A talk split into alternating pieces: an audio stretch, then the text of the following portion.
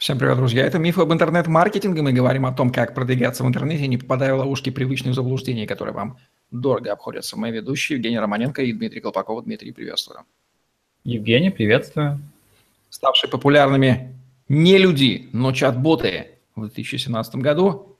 Говорим сегодня о них. Дмитрий, как чат-боты могут быть полезны для бизнесов и почему вдруг они вытесняют людей? Чат-боты могут быть полезны в те моменты, когда люди не работают, а чат-боты могут работать всегда. И они могут отвечать на типовые а, вопросы от клиентов, которые сейчас поступают через онлайн-консультанты. Очень много бизнесов в Азии переключились на мессенджеры. Здесь уже не принято в компании звонить, потому что надо ждать, пока там пройдешь э, там, автоответчик, там что-то кнопки нажимать, пока оператор. А можно, э, а многим просто неудобно разговаривать. Они могут в пробке стоять, и вообще в Азии там, в метро нельзя разговаривать, там, в офисе тоже желательно не разговаривать и так далее. Им удобнее написать. Поэтому получается коммуникация бизнеса, она не, с бизнесом клиента, со стороны клиента, она немножко перешла в чаты. И чатами стали онлайн-консультанты, стали мессенджеры, Viber, WhatsApp и так далее. И, и у компании они открыли официальные аккаунты – Соответственно, туда, туда пошли вопросы по, об их продуктах. И, как и везде, 90% вопросов, они типовые. Там, если у вас такой товар и так далее. И простой пример. Э, клиент пишет, присылает ссылку на товар, говорит, если у вас такой товар. Что мешает чату, э, чат-боту взять эту ссылку, запросить ее в базе данных, посмотреть, сколько в остатке товаров и ответить клиенту. И все, тем самым он практически закрыл сделку. И такие процессы, многие их можно автоматизировать. Раньше эти, эти процессы пытались автоматизировать через автоответчик. Нажмите кнопку 2, нажмите 3, 4. По сути, это тоже как бы такой бот, который с вами общается. Но просто это очень медленно. А в чате вы пишете там, э, я хочу открыть там вклад, так далее, так далее. Чат видит ключевые слова, он понимает в принципе суть, а люди, менеджеры, они просто следят, чтобы чаты не допускали ошибок, анализируют. И, соответственно, они видят, что это попадает под типовой вопрос. Когда типовой вопрос приходит, к нему подключается сразу чат. Если это не типовой вопрос, тогда он переключает на оператора. Тем самым они даже их разгружают, а в ночное время они спокойно работают. Какие бизнесы уже используют чат-боты сейчас? Сейчас используют очень много компаний в области еды, э, доставка еды, когда чат-бот, э, он каждую неделю вам присылает сообщение, здесь это очень распространено, здесь используют line-чат, и в сообщение вход, там можно подключать картинки, то есть вам приходит картинка уже с блюдом, и там да, нет. Вы можете накликать, то есть собрать такую некую корзину, дальше он вам пишет, э, пишет цену, и пишет адрес. Э, он просто хочет подтвердить ваш адрес. Это ваш адрес, вы говорите «да». Дальше он вам присылает время, вы указываете время, он говорит «окей, все». И вы этот заказ можете сделать ночью. То есть вам даже не нужен оператор, потому что чат-бот вам может показать меню, может э, предоставить время, можете написать свою, свою точку на карте там, или геолокацию скинуть, он все поймет, это все технические данные, которые чаты легко обрабатывают. Сейчас к этому подключились многие компании, которые раньше использовали автоответчики, поскольку многие запросы перешли в мессенджеры. Соответственно, те же самые автоответчики, чат-боты, они появились в мессенджерах. И вместо нажми кнопку 1, 2, 3, они уже быстрее реагируют, потому что у них эта программа заложена. Они просто из сообщения, причем сообщение же роботу легче читать, чем голос распознавать, там интонации и так далее. А здесь ничего не мешает. Поэтому это коснулось, естественно, банков, поскольку у них большая нагрузка. И там я слышал, что сейчас Тинькофф экспериментирует с чат-ботом в Телеграме. Это, естественно, э, и очень сильно это коснулось e-commerce. Когда идет заказ э, каких-то товаров, и большинство запросов, в принципе, от клиентов, это если у вас такой товар, и можете ли вы его доставить ко мне завтра или послезавтра, и все. Там там больше, в принципе, к e-commerce, к э, интернет-магазину больше нет. Соответственно, естественно, там первые, где появились чаты, это именно в интернет-магазинах. А почему чат-боты только сейчас набирают популярность? Ведь они были, ну, идея это, в общем-то, достаточно древняя. Да, и чат-боты были действительно изобретены очень давно, еще со времен ICQ. Даже для ICQ можно спокойно сейчас найти чаты, которые, э, чат-боты, которые а, которые были изобретены, они помогали пользователям и даже могли компаниям отвечать на какие-то общие теории вопросы. Но тогда они не были вообще востребованы. Здесь причина, на мой взгляд, главная в том, что весь голосовой трафик перешел в мессенджеры, а раз туда пошел, пошла огромная волна, и как это было с телефонной связью, раз туда пришла огромная волна, мы нанимали там колл-центры, мы покупали виртуальный АТС, э, настраивали там автоответчик, делали вот систему нажми 2, 3, это же, ну, это же по сути чат, э, это тот же самый бот, просто голосовой.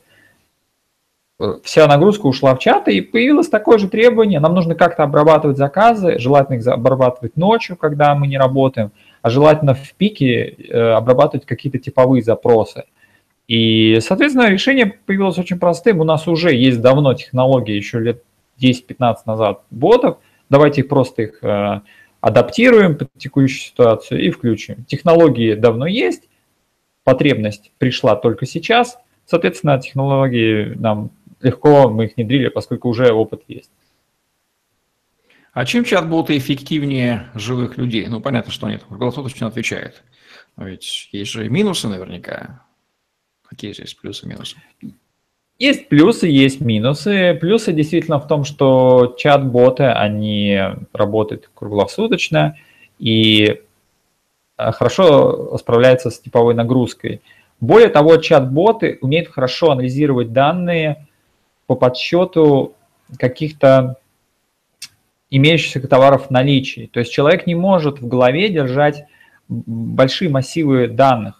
Он не может знать, есть ли на складе там какое-то количество чайников, если такой, такая-то модель телефона, он будет всегда сверяться с базой.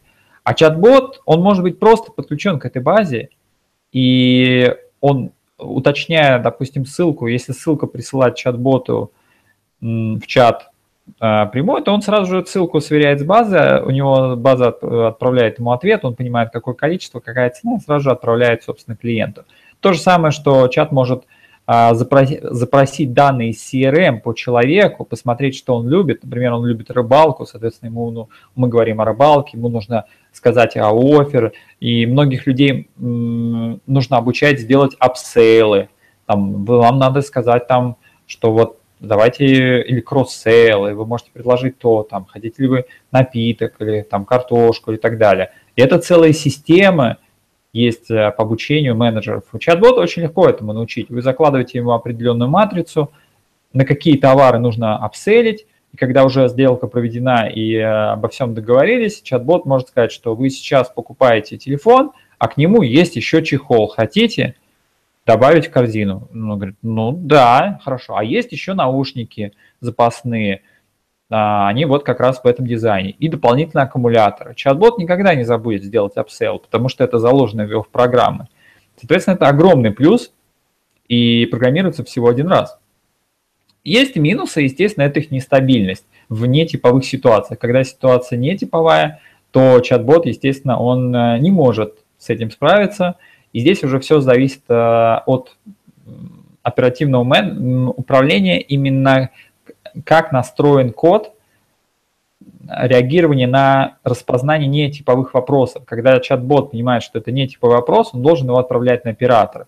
И основная загвоздка может в том, что он не всегда может понимать эту ситуацию, либо он может не корректно понимать типовые ситуации, когда ему присылают ссылку, но не, там нет запятой какой-то или точки, он может споткнуться об этом, то есть это надо закладывать.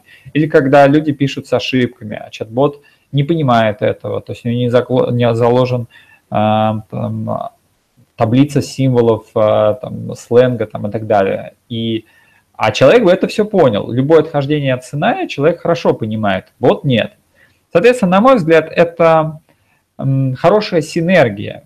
Э, я даже вижу некоторые бизнесы, связанные, а, кстати, мы забыли сказать, колл-центрах сейчас тоже используют чат-боты – они работают не с клиентом, они работают с оператором. Когда оператор общается с клиентом, чат-бот, он, он, ну, это бот, который распознает по речи определенные ключевые слова и подбирает некоторые варианты для э, оператора. То есть вначале это начиналось с того, что этот бот, он подбирал историю из CRM, когда человек связывался с оператором, с клиентом, начинал общаться, ему выводили данные о клиенте, тем, чтобы ему было проще общаться. Сейчас пошли дальше, э, голосовой бот, он определяет именно предложение. То есть механика примерно похожа. То есть э, чат-бот может как общаться напрямую с клиентом, так и если идет переписка оператора с клиентом, то чат-бот может просто сканировать историю, и когда он видит ключевые ссылки, он может подсвечивать для оператора сразу нужную информацию из баз данных и тем самым экономить его время. Поэтому это надо относиться, у каждого есть свои сильные стороны и слабые. Это как вопрос э, робототехники. Там, полезна ли робототехника для, на заводах, для бизнесов и так далее. Она же может ошибаться. Да, она может ошибаться, но если в определенных ситуациях она может, наоборот, быть эффективнее, чем человек. Поэтому здесь весь вопрос в том, как сделать правильный микс, такую некую синергию. И тогда она дает 1 плюс 1 дает 3 или 10, когда действительно они вместе могут действительно сделать больше, чем каждый из них по отдельности. В чем специфика ботов в Азии, в США и в России?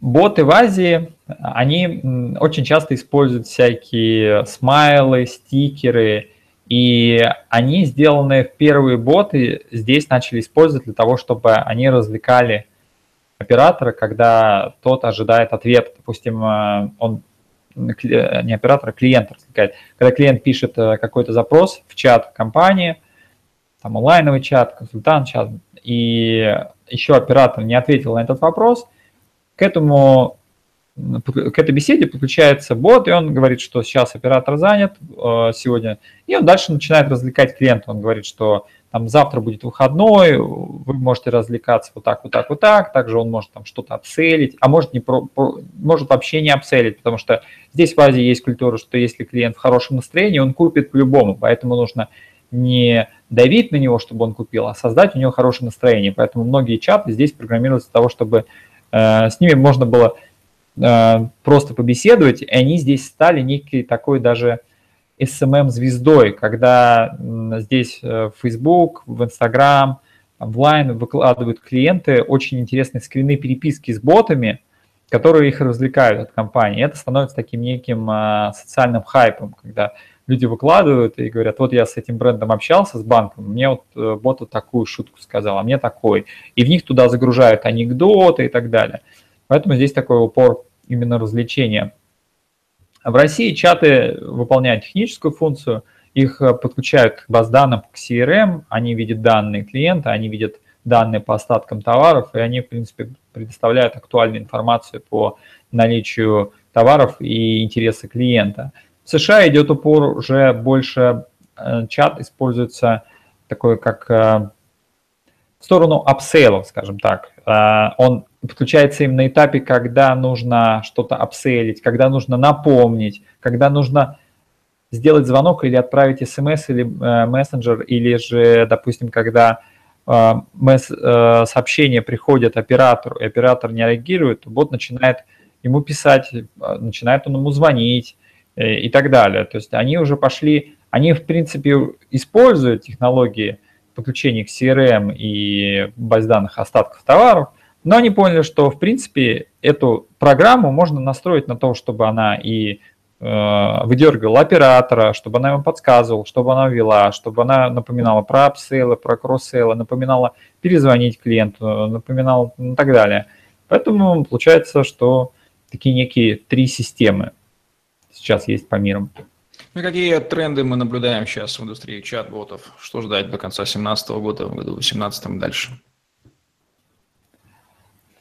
Из новых, уже не сказанных э, выше, наверное, я уже, наверное, вспомнить не смогу. Можно просто подытожить, что чаты используют технологии э, CRM, они используют э, товарные остатки, они знают все cross, cross-sell, upsell матрицу всех товаров. Также они следят за календарем продавца, чтобы он связывался с клиентами. И, соответственно, есть еще такой некий развлекательный элемент, который в Азии очень популярен, и впоследствии он дал эффект социального, э, социального всплеска интереса. Поэтому такой всеобщий тренд, мне кажется, он просто будет укрепляться, и эти технологии просто станут для многих компаний стандартом. Ну что же, наступит время, наступит время, когда мы перестанем понимать, с нами разговаривает человек или бот, и, собственно, нам будет все равно, наверное, потому что он будет разговаривать правильно, хорошо, по делу, и мы поймем, что он все-таки эффективнее. Да, тренд на роботизацию. Там, где алгоритм есть четкий и человеку соблюдает плохо, там, конечно, роботу путь и дорога во имя качества клиентского сервиса. Вот такие вот мысли по поводу чат-ботов в программе «Миф от интернет». Миф об интернет-маркетинге от Дмитрия Колпакова. Лайк, комментарий. Подписывайтесь на наш YouTube-канал, чтобы не пропустить новые интересные видео с вашими любимыми экспертами. Используйте чат-ботов в вашем бизнесе. Это лучше, чем люди, но не всегда и не везде. Всем пока. Всем счастливо.